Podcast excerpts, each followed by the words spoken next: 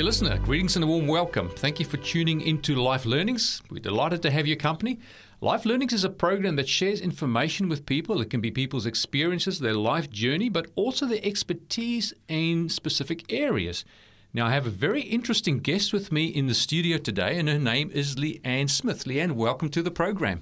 Thank you. I'm delighted to be here. It's lovely to have you. Now, you have a very unique occupation. Perhaps you can tell us, before we start about the occupation, just tell us a little bit about yourself and where you live and, and work. Well, I live in Toowoomba in sunny Queensland. Oh, that's a beautiful place. Yeah. And I have a wonderful husband and a beautiful 12 year old daughter. Okay, so you're a mum and a wife. I'm a mum and a wife, and I run a couple of small businesses as well. Okay, well you sound like you'll be very busy. So, uh, tell us a little bit about your occupation. What do you do? Well, I'm a breathing retrainer and an oral facial myologist. Okay, well, you'll have to explain both of those. Let's start with a breathing retrainer. What is a breathing retrainer? Well, a breathing retrainer looks at people's breathing habits and how they interact with health. Hmm. There's research that shows us that breathing habits impact a number of health conditions quite markedly. Okay. And improving breathing habits can change health and improve it. So we look at things like asthma, snoring, sleep apnea, panic disorder, hay fever. These are all conditions. Even crowded teeth in children um, can be a result of poor breathing. Is that, I know. Is people, that right? People give me the strangest looks, but you know, it all makes sense. And yeah, before okay, we so this is scientific. This is not just absolutely, yeah, absolutely, yeah. So um, breathing retrainers work naturally on those on those conditions to supplement what people might be doing medically. Okay. Yeah. Well, we're going to have a fascinating conversation. I'm I'm, I'm looking forward to learning a lot about the importance of breathing because I mean, obviously, um, breathing is probably the most important thing. You, you, can die within a matter of minutes if you don't breathe. Absolutely. Second to that would be water, and I guess and third to that would be food. But breathing is the, one of the most important things we do for, for life and vitality. So I can understand that this is a very important aspect of our being. And if we do that wrong, that would make sense. That would have some sort of a health impact on us. Yeah, as I say, oxygen is king. Oxygen is king. Okay, fantastic. Now, the other part of it you mentioned, which is one that's actually even uh, a little bit more intriguing. Is is it the orofacial myologist? Yeah, orofacial myology. Now, what does that what does that entail? Well, it, it's about the muscle use of the face, okay. and the lips and the tongue, mm. and uh, particularly children can develop patterns of muscle use that are not good for their health, and they can also develop um, oral facial habits. So it could be as simple as biting fingernails or sucking dummies mm. and bottles and not being able to give these things up, sucking fingers and thumbs. Okay. And all of these things impact the development of the face. Um, also, mouth breathing, and of course, that is a breathing habit, and this is why I work with oral facial myology. Uh, as well as being a breathing retrainer. Okay, so one complements the other? Absolutely, absolutely. Okay. So I use oral facial myology with children who have a mouth breathing habit which is adversely impacting their health. Okay, so I was just going to ask you so mouth breathing is good or bad, but it sounds like that's something we want to avoid. You want to breathe through the nose? Absolutely. You okay. know, God gave us a nose for a very good reason. Otherwise, yeah, what purpose would it serve other than holding up your glasses? okay, oh, that's, well, that's fascinating. So um, I wonder if we can maybe just step back because I mean, how you got into this field it would be a, fascinating story. So, can we just step back a little bit and you can tell us how you ended up where you where yeah, you are? sure. You know, this story is very much born out of my own personal experience. Okay. I grew up with lots of colds and flus and always sick as mm. a hmm. child. Suffered with um, airborne allergies quite severely. Right. Uh, developed a chronic cough in my late teens, early 20s that really started to dominate my life. Mm. Uh, ended up starting to miss a lot of work just because my coughing was so far out of control. It was finally diagnosed as an asthmatic cough, probably oh. in my early 30s. Oh, really? And at that stage, I was put on a, a medication, but the asthma continued to get worse. They added more medication, and then we ended up doing the hospital runs because you know my breathing was so bad and I was yeah. struggling to breathe. So my asthma was really getting out of control, and I ended up on a lot of medication for my asthma. Um, but around that time, probably you know my late my late 30s, um, my husband and I hadn't had a child, mm. so we went on to the IVF program. And it was while I was on the F- IVF program, my asthma was still playing up. And eventually, my doctors said to me, Look, Leanne, you really your asthma is not well enough controlled to be on the IVF program. Yeah. Um, you need to get off of some of this medication mm. before we can really put you back on it. So then I knew that I had to find a non-pharmaceutical solution for my asthma. And at the time, I was a registered nurse, uh, and I did a lot of research into things that might be able to be done to help my asthma uh, and my chronic cough so that I could get back to this program and have a child. Okay. So okay, so you've got a, a nursing background as well. Yes, okay, yes, so, I do. So okay, so that's complementary to where you find yourself at the moment, no doubt. Uh, yeah. Well, you know, and how that played in was that when I found this this breathing technique called Buteyko breathing, and I researched it, I recognised instantly why it might work because I was a registered nurse. I was well versed in looking after ventilated patients in intensive care. Okay. I understood blood gases and the role of oxygen and carbon dioxide in the body. Hmm. And when I read about the Buteyko technique, I thought, this has to work. And so I actually found a trainer, um, and was, she accepted me into a program um, and she was already booked out, but I think this coughing, wheezing person on the other end of the phone, she felt sorry for me and put me into the program. And within three or four days, I was off half my medication and that feeling quickly. better than I'd felt in months and months. Mm. And several months more, I was off all my medication. Yeah.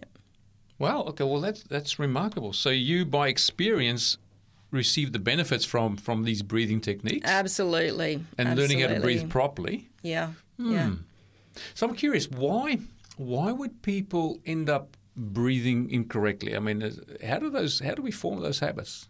Well, you know, that's a really good question because every baby's born breathing through its nose. Okay.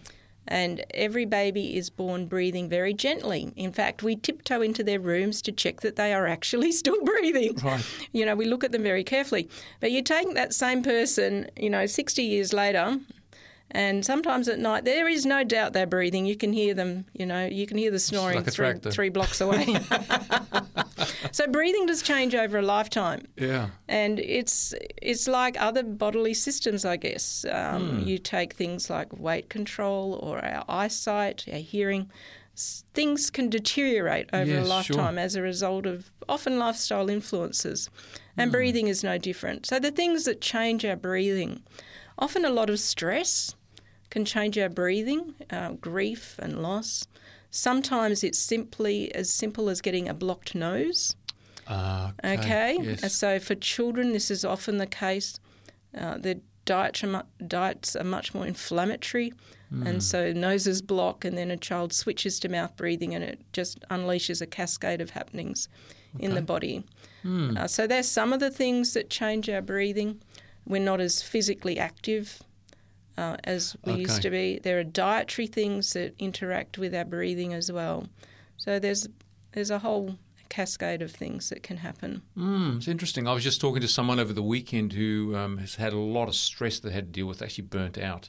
And they just had a problem. They couldn't breathe. They, they struggled to breathe. They just there was something wrong. And then they thought maybe they had asthma. They tested that. And then they did like a, a lung capacity test. And they finally figured out it was just stress. They were just over That is ex- overtaxed. Yeah, that's exactly the sort of person that I work with. Is that right? Yeah, yeah. So breathing can be a big part of the recovery, but they may be in that situation not only because of the stress, but because how they breathe. Yep, exactly. Hmm. Exactly. Yeah. So you mentioned this interesting name, the technique. Is it Boyetka? Boye? Maybe you'll have to say it. Sorry. Buteyko. Buteyko. Buteyko. okay. Yeah. What What is Buteyko? Well, Buteyko, well, it's, it's a name. Um, it, it comes from the name Professor Konstantin Buteyko, Okay. and it's a Russian name. right. Uh, he was a man who was born in the 1920s. Hmm. He had a great interest in all things moving, machinery, and um, worked on a farm. He went off to war and felt incredibly helpless as a as a medic, and came back and decided he would study medicine, study the greatest machine, his, his interest in how things work. And so he studied the human body and he developed a real interest in his training in breathing. In fact, apparently he would wander the wards at night and sit next to people and watch them breathe. Hmm. And one of the things he noticed was that people who are unwell breathe differently to people who are well. And he wondered whether changing how a person breathes when their health is not optimal would change their health. And he, so he, he set up a huge laboratory. Uh, this was actually in the days of the, um, the the Cold War, the space wars between Russia and the And US. US, So he was able to get a lot of funding to research breathing, and he had a huge laboratory where he where he looked at people's breathing and tested parameters and did research. And he did indeed find that if you changed how a person breathed, you could impact their health positively if they were breathing in an unhealthy way. Right. Okay. So you, say breathing in an unhealthy way. Can we underbreathe or can we overbreathe? Ah, you know, you can do either. Okay. You can do either. But the vast majority, um, 99% of people I see are actually over breathing. Overbreathing. Over breathing, yeah, yeah. Now, most of us, y- we- it's- it can be a real struggle to get a head around this because, you know, we do understand that oxygen's important, and we often think that if we breathe more, we'll get more oxygen. Yeah. Uh, more but- of a good thing. Yeah, Okay. yeah. But that more of a good thing is not always good. Yeah, exactly. you know, you can you can overdrink, you can drink too much water. Yeah, that's true. You can sleep too much, Hmm. uh, and you can eat too much. Well, that's right. Yeah, and you can you can actually breathe too much, and when you do that, it upsets certain um, gases in your system, the oxygen and carbon Okay. dioxide levels particularly. So. Uh, yeah, breathing breathing properly is, is very important. So your question, yes, um, over breathing is much more of a problem than under breathing. Right. Okay. Because I was actually thinking initially when I thought, okay, yeah, well, obviously that person's just not breathing enough, or they're breathing too shallow, not having obviously the uh, the medical background uh, that, that you have and understanding of it. So the overbreathing. So what does overbreathing do to the human body? Well, that's a really good question. Uh, you know, in the atmosphere, we basically have three gases. We have nitrogen, Right. which is about 78%, something like that. Okay. 78%. And it's what we call an inert gas. So when you breathe it, when you breathe it in, uh, it doesn't really interact with the body, not unless you go deep sea diving. And then, Okay. of course, you know, it does interact with the body and you can end up with the bends. But Hmm. Uh, at normal atmospheric pressures, uh, nitrogen does not interact with the body. Oxygen uh, is about 21% of the atmosphere. And when we breathe in, the air that we breathe in is about 21% oxygen. When we breathe out, it's about 18%. So Okay. we only take in a small part of the oxygen in the air. Which is really important. You know, this this to Wow. me is evidence of a creator because he's created a huge reserve in the amount of oxygen that's actually in the atmosphere. And we can call on that when we need to exert ourselves hmm. heavily or if there's a depletion of oxygen hmm, in hmm. the atmosphere. So we only take on a small amount of that oxygen. So about three three percent of it disappears out of the total gas that you uh, take of, in. the, of the 21%. From twenty one percent, it drops down to eighteen. Yes, yeah. And this is Okay. exactly why CPR works. I was just going to say because I always wondered if someone has just used up all that oxygen and they're breathing into someone else's lungs, there's no oxygen left. But you're saying there's still 18% of the gas going into the other person is still oxygen. Yes. And they can still extract oxygen from it then. That's exactly right. So breathing harder doesn't always necessarily give us more oxygen because there's plenty of oxygen in the atmosphere. Yeah. And our body's good at extracting what we need. Right. So unless we increase our exertion, we don't really need to increase our breathing. Hmm. The other gas that is very important to us, of course, is carbon dioxide. Okay. And it exists at 0.03% in the atmosphere, which is very, very, very tiny. Yes, it is, Not yeah. much at all. In the human lung, however, it's much higher. So when we when we breathe in, it's 0.03%. When we breathe out, it can be anywhere from 3% to 6%. Okay. So there's a significant, there's like a hundredfold plus increase in. Exactly. Yeah. Yeah, yeah. Okay. So the difference between 0.03% and 6% is actually 200. 200%, yeah. 200%. Mm. So that means you, if you start breathing a little harder than you need to, you can very quickly alter the amount of carbon dioxide that's in your bloodstream. Okay. And that has ramifications for the human body. Mm. So we we know that gases move from areas of high concentration to areas of low concentration. That's Yes. that's just how it works. And so, um, if you drop that level of carbon dioxide in your body, um, certain things can happen that Okay. adversely affect your health. Mm. So, is there an, an optimal uh, balance of how much you've got to have in your body? And if you if you mess with that balance, like with wrong breathing, um, what are the effects basically? So maybe maybe the first question first, and then we get to the, Yeah, the sure. effects of it. Yeah. So the optimal levels in the body, uh, gen- generally it's accepted to be about 3.5% to 6% in the human lung. okay. I measure it in millimet- millimeters of mercury. It's a bit like your blood pressure, okay, Okay. is measured in millimeters of mercury. Um, carbon dioxide, the partial pressure of carbon dioxide in your in your lung can be measured as well in millimeters of mercury.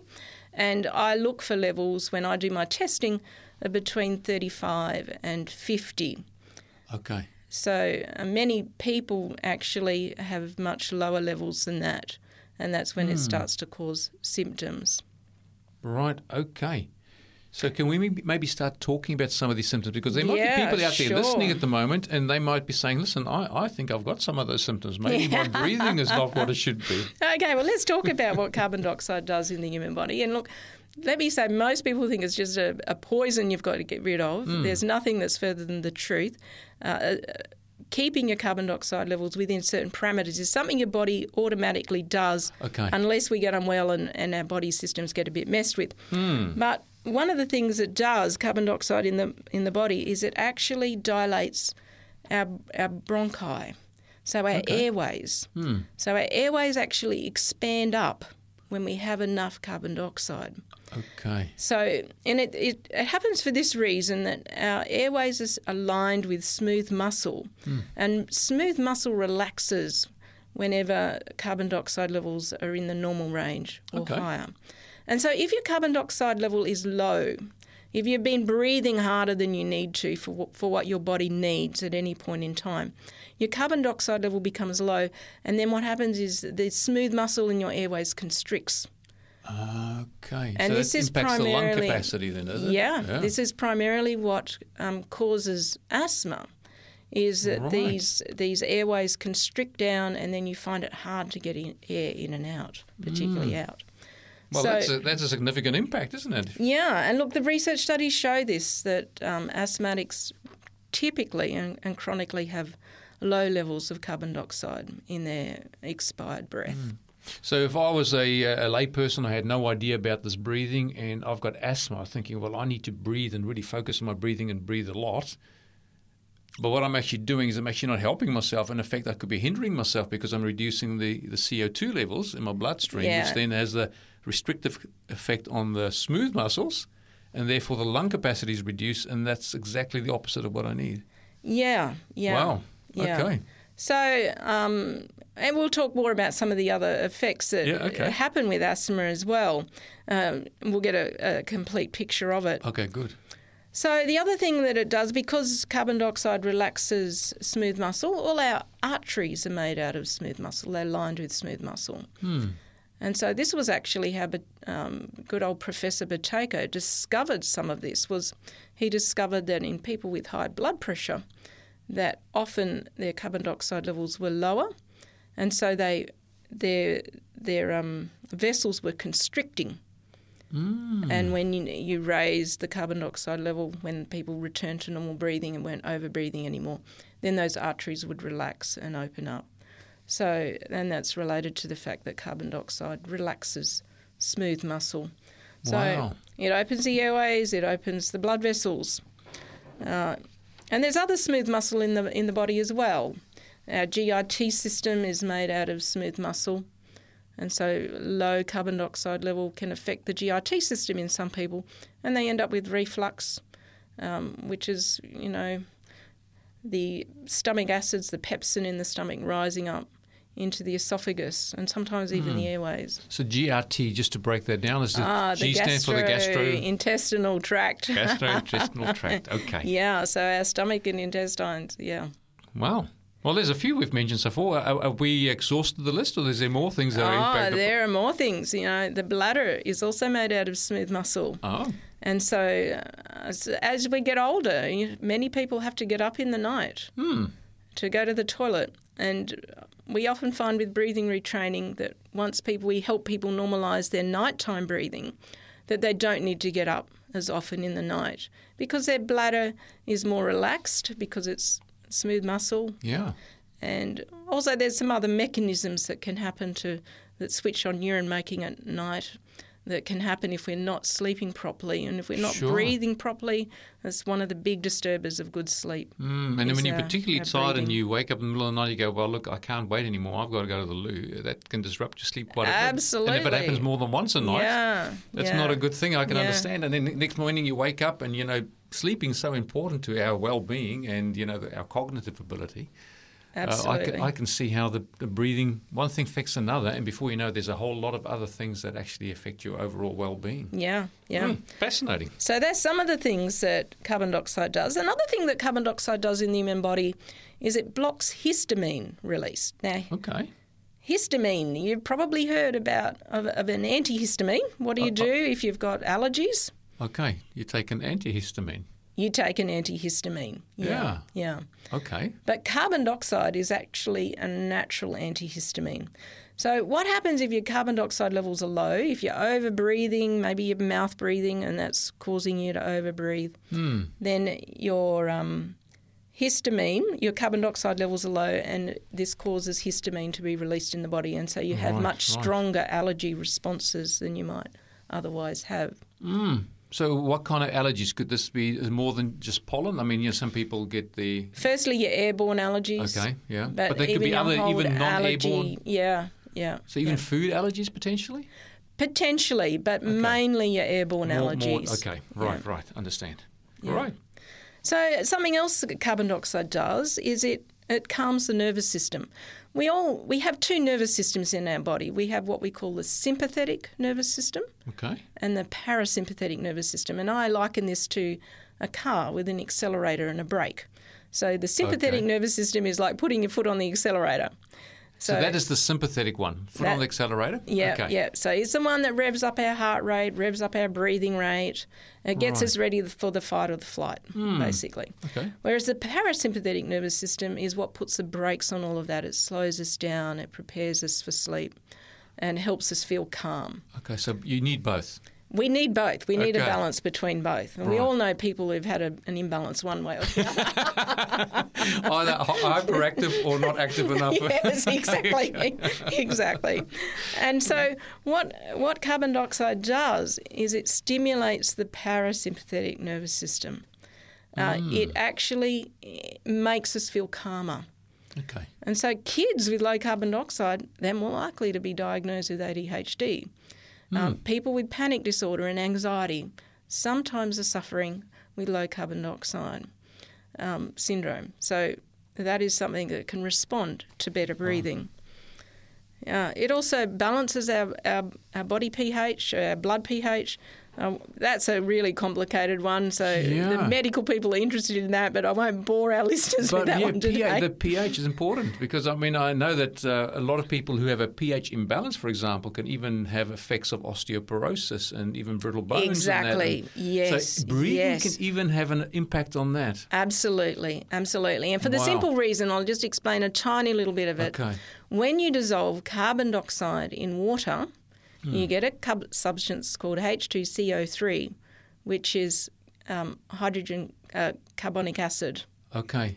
Hydrocarbonic acid. Yeah, because the more okay? oxygen you have in there, the, the more acidic it becomes. I think someone's explained the more to me. carbon dioxide. more carbon dioxide. the more carbon dioxide. The more CO you have in there. the more CO2 that you have in the water, Yeah. um, it becomes it's it's it's an acid, and so your body regulates your pH second by second through your breathing rate. Hmm. And so if your if your um, little chemoreceptors that govern your breathing rate have been um, not working as well as they should, Okay. then um, it changes our body pH. Wow. So we take just breathing for granted, and we just think, well, uh, how simple is that? But uh, there's actually a lot of factors that can be affected by overbreathing, because this is what we're primarily yeah, talking about at absolutely, the moment. Yeah. Absolutely, yeah, yeah, yeah. And the other thing you mentioned, uh, obviously after the the pH, you're talking about breathing uh, or sleep apnea. Um, yeah, yeah. So sometimes, uh, um, particularly central sleep apnea, is uh, sometimes caused by low carbon dioxide at night because it's the breathing driver. It's the thing that actually keeps us breathing. Most people think that if you hold your breath for 15, 20, 30 seconds and you feel a really strong desire to breathe, mm. They think that it's the oxygen dropping in your bloodstream that makes you want to breathe. Okay. It's not. It's actually the rising carbon dioxide levels. Once again, another evidence of a creator mm. because it means that um, you have a greater reserve in your in your blood supply of oxygen. Yeah. That you can still call on even if for some reason you can't breathe for a minute. Okay. So your carbon dioxide keeps you breathing particularly at night. The, the, other mechanisms that keep us breathing tend to be switched off, and so at night it's purely your the carbon dioxide level in your blood mm. that keeps you that keeps you breathing. Yeah. And so if it drops down, and then you might experience um, some pauses in your breathing, and and that's what we call central sleep apnea. Right. Well, dear listener, you are listening to Life Learnings, and my special guest in the studio is Leanne Smith who is a person that has a fascinating occupation. She is a health uh, practitioner, but in breathing and also orofacial, myol- uh, orofacial myologist. Now, if people want to get in touch with you, just before we go to the break, uh, wh- where can they get your details? Do you have a website? Yes, I do have a website, okay. and it's simply this: Breathe Vitality, B R E A T H E. Vitality, V I T A L I T Y. All one word? All one word, breathevitality.com.au. Okay. And you can contact me. My details are also on my, on my website. Okay, fantastic. Well, dear listener, we're just going to take a short break here and we'll be right back after this message. Stay tuned.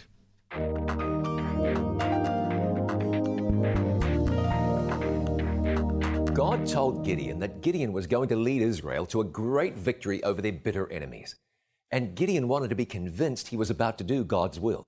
So he says to God in Judges 6, verse 37, I shall put a fleece of wool on the threshing floor.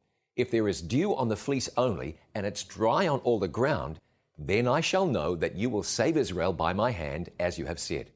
And then he did it again, but he asked God to let the fleece be dry and the ground be wet.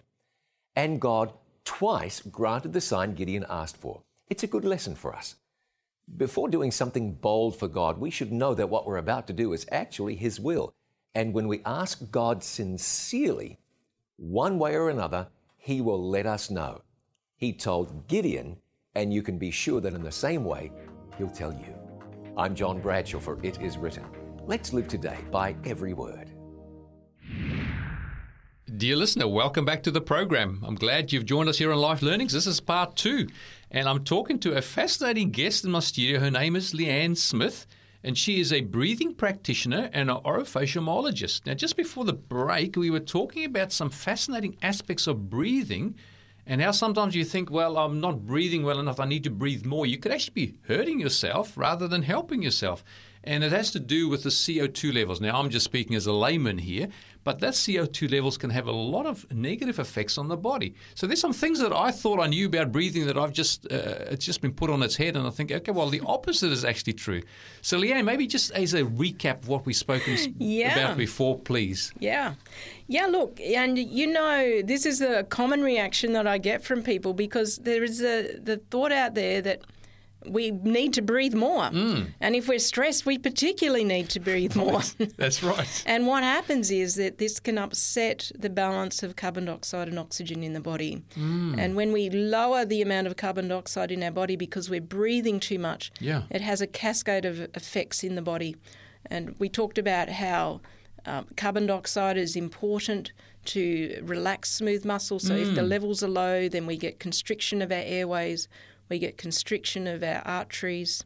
Uh, our GIT system, our gastrointestinal tract, might constrict a bit, giving us a reflux. Uh, we might need to empty our bladder more at night. So these are some of the things that happens when carbon dioxide is low. Mm. And Wow. one of the things that it does is this is one that people really struggle to get their head around, but Okay. carbon dioxide in the bloodstream actually helps improve oxygen transfer into the brain and the body cells. And so breathing too much can actually lower the amount of oxygen that transfers into the brain and the muscles and the organs of the body. Mm. Now that's quite a leap, but Yeah. no, okay. So you think, okay, well, I need more oxygen to the brain. I'm going to start breathing really deeply, and then you could have a negative effect, the opposite. could actually come Absolutely, and this is what happens in a panic attack, which we'll we'll talk about in a minute. Ah, We'll talk about that in a minute. This is fascinating stuff. Yeah. So back in 19, I think it was 1903, 1906, somewhere in there, there was Hmm. a, a doctor by the name of Christian Bohr, um, and he discovered this principle that certain things improve the transfer of oxygen or inhibit the transfer of oxygen off the hemoglobin. Now, for all those medical people out of there, uh, th- this will cause you a little nightmare. You'll remember the oxyhemoglobin dissociation curve from your lectures at university, I'm sure. Okay. But you know, doctors who work in intensive care and um, in accident emergency and in theatre understand this very well. So, and basically, this is what it says. So, oxygen bonds onto the hemoglobin in your bloodstream, okay. and the hemoglobin carries it around the body. Right. And I liken this to if you're going to move house, a truck might pull up at your house and you take all the furniture out and you put it in the truck and the truck drives down to the new location where you're going to live. Hmm. Well, that truck is like the, the hemoglobin. It carries the oxygen. Right. You don't take the, the furniture down there one piece at a time to your hmm. new house. You put it all in the truck because it's more efficient. And the hemoglobin carries oxygen very efficiently Okay. in the human body. But when you get to the new house, how does the furniture get out of the truck into the new house? Does it? You, do you just open the doors and it all falls out Well, hopefully and walks not. itself in? no, you've got to be intentional about getting Yes. That furniture into the new house. Hmm. And it's the same with oxygen that's been bonded to the hemoglobin. Hmm. It has to be released. Now. Okay. how does the body know to release the oxygen off the hemoglobin so that it can transfer into the brain tissue or into the muscles or the organs of the body? It knows to let go of the oxygen if there's enough carbon dioxide in the system. oh. So if there's not enough carbon dioxide in the bloodstream, then the hemoglobin says, well, you don't need any more oxygen. I'm just going to hang on to it. And so the hemoglobin keeps that tight bond to the oxygen Right. and it doesn't transfer to the cell. So hmm. You've probably seen someone who's had a, I'm sure our listeners have seen someone who's had a panic attack at some stage of their life. Yes. And if you look at that person, are they breathing too little or they're breathing too much? But uh, I, their breathing is intensified and they're breathing deeper to try and help them relax. Yeah, Yeah. yeah. So they they might be breathing um, probably anywhere up to ten times as much as they need to. Really? So what we call a normal minute volume. A minute volume is how much air you breathe in one minute. So if you have, if you're breathing at ten breaths a minute, Yeah. and you have um, a half a litre of air each time you breathe, that gives us a minute volume of about five litres a minute. Okay. So a normal a normal minute volume is four to six litres a minute. Someone in a panic attack might be breathing up to 40 litres a minute. Really? So they are breathing like a little steam train. They're mm. just absolutely breathing. But all the symptoms they're experiencing are actually symptoms of low oxygen. So they might feel really foggy in the head, they feel like fainting, they can't think, you know, you might have trouble communicating with them because Yeah. their brain is simply just not working. Wow. They have tingling around their mouth. They might have tingling in their fingers and their toes. And all of these are signs of low oxygen, mm. oxygen not being transferred into the cell. Now, there's certainly plenty of oxygen bonded to their hemoglobin. There's plenty of oxygen in their blood supply, Yeah. but it's simply not breaking free of the hemoglobin so it can make its way into the, the tissues of the body. And so, what's the normal treatment for a panic attack? Well, Okay, I've, well, I've seen this where they say take a plastic bag or a uh, Uh, paper bag, yeah. and then just put it around your mouth and your nose and just breathe in and out of that for a Yeah, while. yeah. And so this is why this works. So the paper bag. Ah. So but basically what happens is they start to rebreathe their own carbon dioxide. Hmm. Now remember we talked a minute ago about how low carbon dioxide makes a person feel anxious. Yes. Uh, can it can cause in the chronic ways, you know, ADHD in children. So basically, breathing into that paper bag, they start rebreathing their own carbon dioxide, and this pushes the level up in their bloodstream again, so that the Oh, wow. oxygen can transfer, and they start to feel calmer. Hmm. Uh, and the other thing that the, the breathing into a paper bag does, it slows the breathing rate down as well. It Okay. provides a resistance to breathe against. And so this is why this particular technique works. Well, that makes a lot of sense because I've seen. I never knew why you had to do that, but I've just had to unlearn some things because I, I I've once experienced a panic attack, and I remember just thinking, breathe, breathe, and I obviously was over breathing and starving myself of oxygen. I was thinking I was filling myself with oxygen, but because of the way the body works, um, I was actually hindering the whole process rather than helping it. That's often what happens, and other people around will be saying, breathe, breathe, breathe. But this, this poor person actually needs to breathe more quietly Okay. and more calmly, and hopefully through the nose because that helps slow the breathing down as well, Right. rather than through the mouth. Yeah. Well, this is fascinating stuff. Okay, so, uh, so overbreathing is an issue. Um, where do we go next with, with, with this? Because I'm, I'm just learning so much as, we, as we're going through this. Yeah, well, look, you know, I, I have capnography equipment that actually What's it called, sorry? capnography equipment. Capnography, okay. Capnography equipment that actually tests the amount of carbon dioxide in the breath. Mm. And so when people come and say, "Look, I've got a breathing problem," and maybe they've got asthma, maybe they suffer with panic disorder, maybe they've got chronic allergies. Um, sometimes they just know that they're not breathing properly and they feel short of breath, but their doctors tell them there's nothing wrong. Right.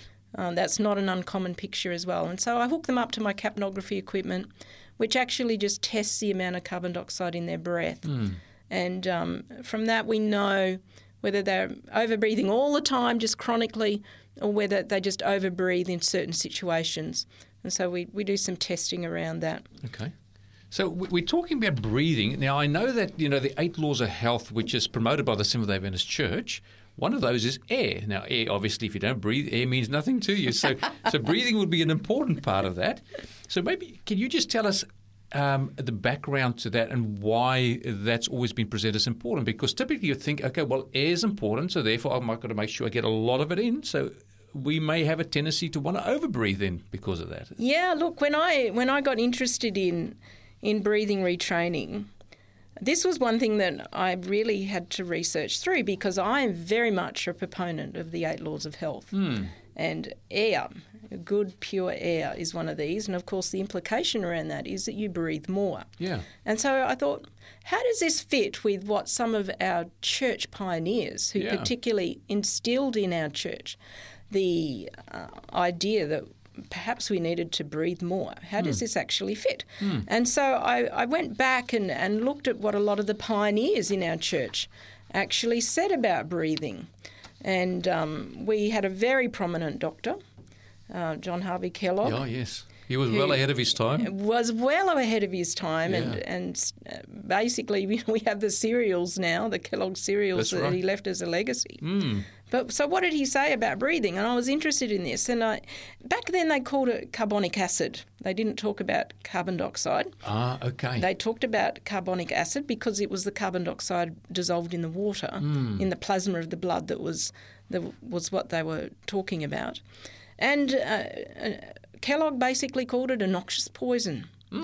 So I thought, oh, okay, that's interesting. Okay. And then there were some other pioneers of the Adventist Church, and I looked at what they said, and we have J. N. Loughborough, who also said it was a noxious poison, and Ah. E.J. Waggoner, who said it was a noxious poison, and James White Yeah. himself, Ellen White's husband, Yes. called it a noxious poison, and Uriah Smith called it a noxious poison. Okay, well, prominent, well-known pioneers of the Exactly, Seventh-day Adventist Church. exactly. But I was most interested in what Ellen White might say about breathing. Yeah. Because she was a leading pioneer of our church, and Hmm. we believe that God, you know, communicated with her. Sure.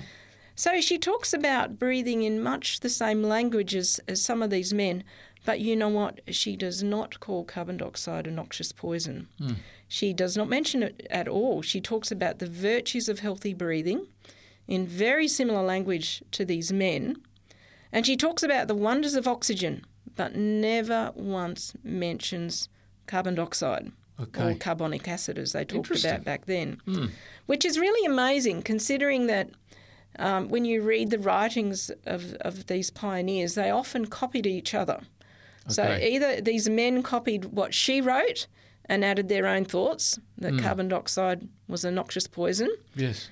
or she um, copied what they wrote but left that out. Hmm. Um, so I, for me, this is this is evidence that Ellen White was truly was truly a prophet because Right, what she said about breathing is absolutely right on the money Hmm. with what uh, science tells us today. Okay, so there's some statements by Ellen White that uh, addresses breathing and uh, the importance of it in, in health. Yes, she talks about what a good respiration means, Okay. and she talks about how it soothes the nervous system. I have read that, yes. Yeah, yeah. Hmm. And now we know that it's maintaining a good, uh, the, the normal amount of carbon dioxide in the system that soothes the system. And that if you overbreathe, uh, you, you can become quite anxious. Hmm. Um, some of the other things she says, she talks about um, deep breathing. Now, I, I tend not to talk about deep breathing because this can be a little bit confusing. Deep breathing can mean deep in the lung, down near the diaphragm, Okay. or it can mean a great, humongous big breath. Okay. Uh, so I, I tend to avoid the term. But if you think about the context of the times in which Ellen White lived, the women wore very tight corsets around the waist. Right. And so they tended to chest breathe. In fact, a lot of people today tend to chest breathe. And when I look at their breathing, I can see their diaphragm's not moving at all.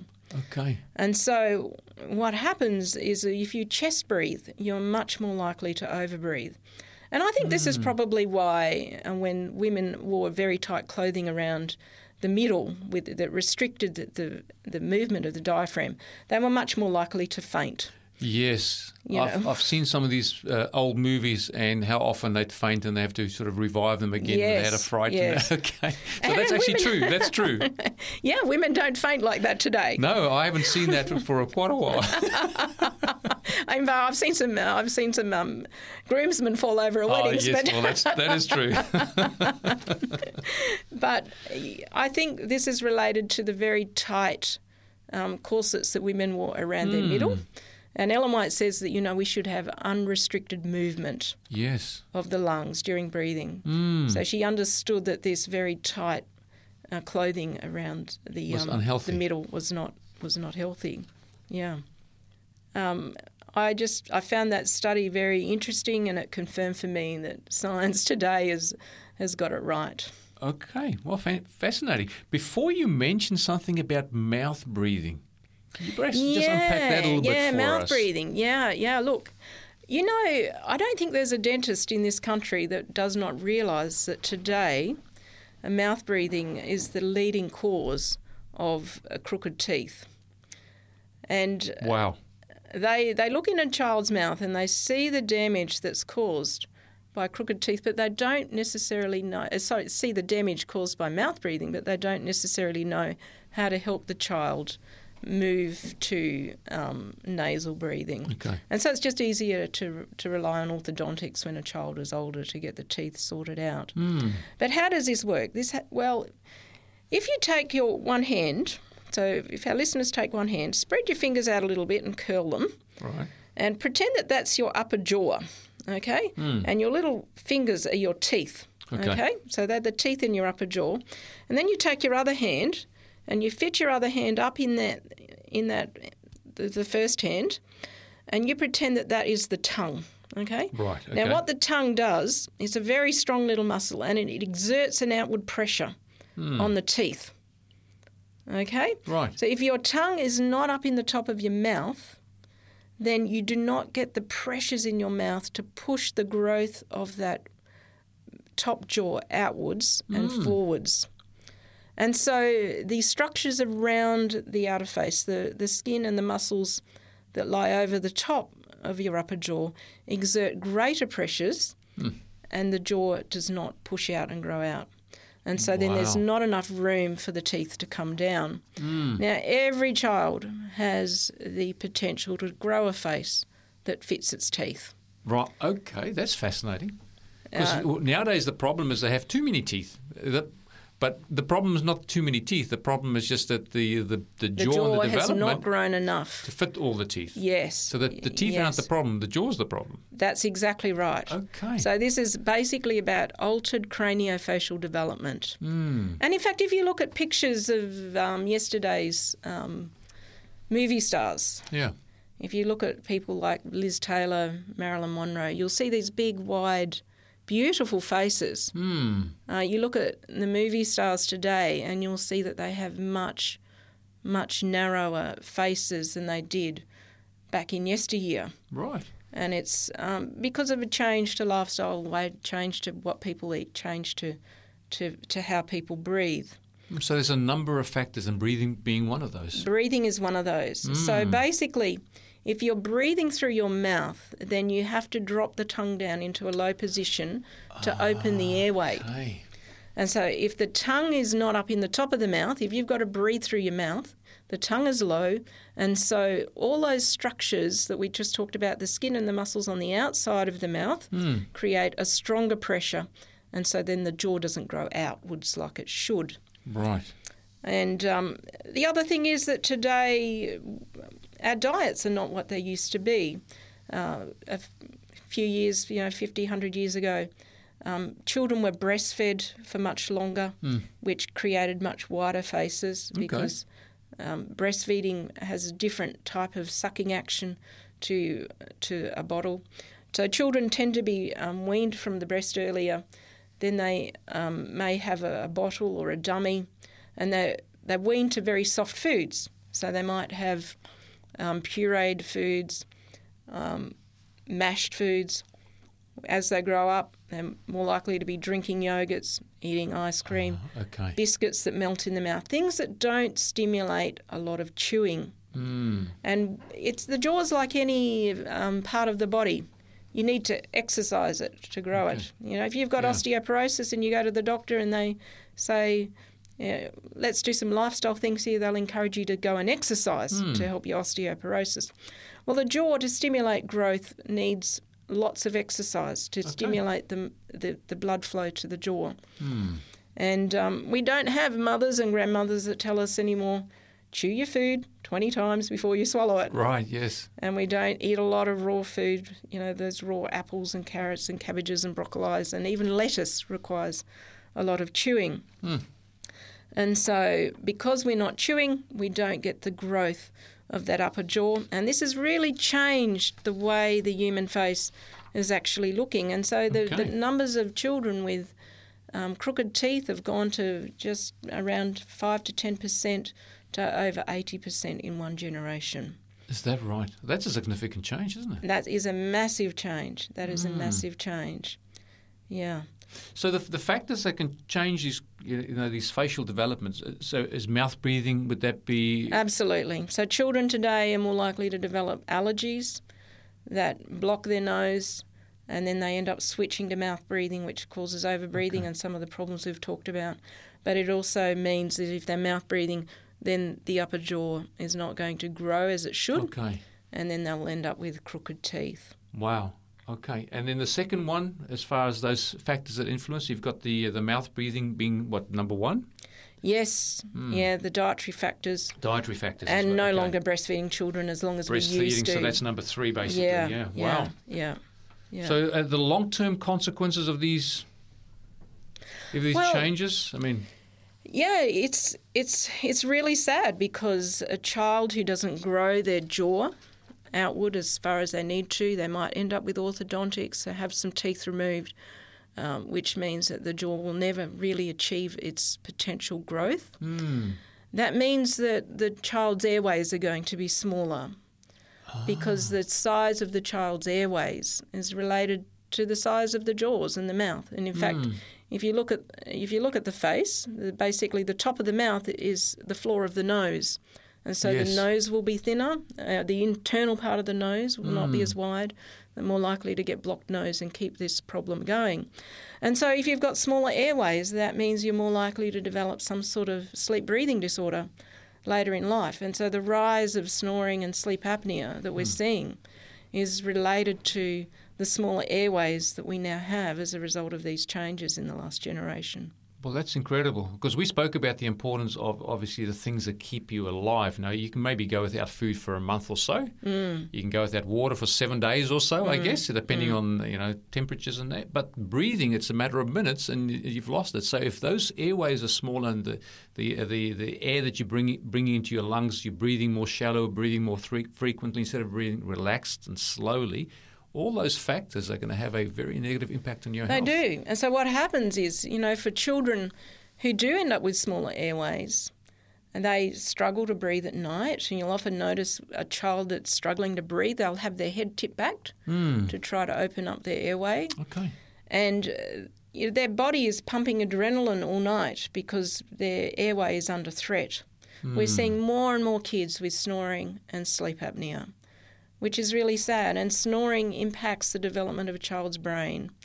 They struggle more in the classroom, they'll struggle more in the playground with relationships, they'll struggle more with their fine motor skills. A whole range of things. They're more likely to be diagnosed with ADHD, 1.5 to 2 times more likely to be diagnosed with. ADHD if they're snoring. Um, and, and small airways can help bring all of this about.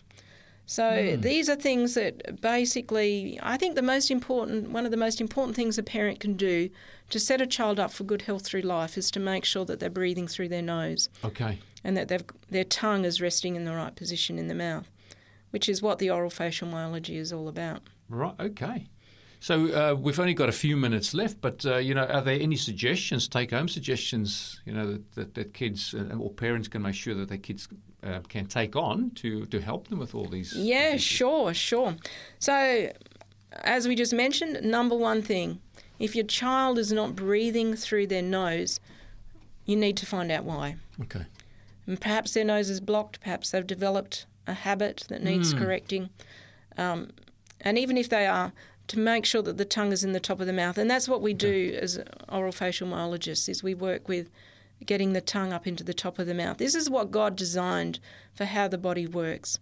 To, to breathe through the nose because it filters out the bacteria and the allergens and, and keeps a person healthy. Feed your children crunchy foods Okay. they need to be exercising their jaw muscle along with everything else. Uh, these days, sometimes I think children just inhale their food.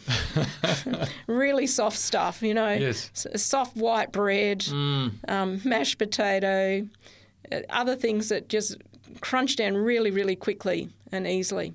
But get your children eating raw food so that they're Okay. exercising their mouths and, and remind them to chew their food properly before they swallow it because this is all exercise for the upper jaw. Encourage a child to play outdoors rather than use electronic devices indoors.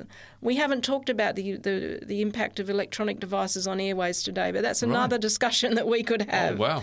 Um, but suffice to say that the best strategy for your children in terms of healthy development is is outdoor play. If your child is snoring, absolutely get help. It is not normal to snore, and it adversely affects the growing brain in children. Uh, there is suggestions now in the research that snoring causes low levels of permanent brain damage. And Really? so it needs to be addressed. If you've got a child that's snoring, this is something you've got to address. And if your child is developing crooked teeth, get onto it early. The Get onto earlier it. the better, I'd imagine. Absolutely. Yeah. Oral facial myology can actually turn around the development of the jaw and the development of the teeth.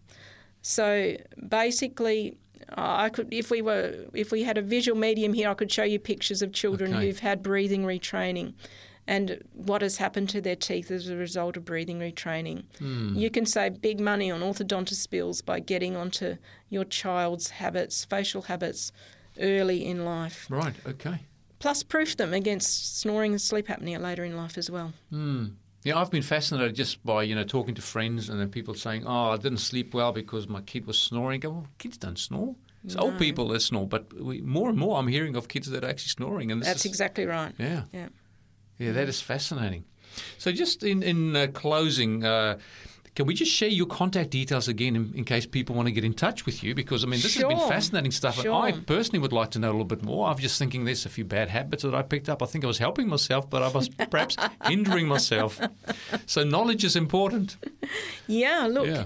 the best way to get uh, in contact with me is through my website, and that is Breathe Vitality, B R E A T H E, Vitality, V I T A L I T Y, dot com dot au. All one word, breathevitality.com.au. Okay, fantastic. And you operate from Toowoomba. That's where I you operate from Toowoomba, but I also consult with people over Skype. oh, There's okay. not a lot of breathing retrainers and oral facial myologists around, but um, most of us work by Skype as well. Okay, fantastic. Well, I want to thank uh, my special guest in the studio, Lee Ann Smith, for sharing her expertise. And dear listener, I, I've just been fascinated by what I've had to hear, and uh, I, I know no doubt you would have been as well. It's interesting how some of the things I thought I was doing to help myself, especially if you're feeling a little bit panicky, a little bit stressful, may actually have been hindering myself rather than helping myself. But if you haven't got those contact details written down, you're welcome to contact us here at 3ABN Australia. You can ring us on 0249 73 3456, or you're welcome to email us at radio at 3abnaustralia.org.au. Or you can even contact us on our 3ABN Australia radio Facebook page. We would love to hear from you. Thank you for joining us again today here on Life Learnings. We look forward to catching up with you next time. Until then, God bless.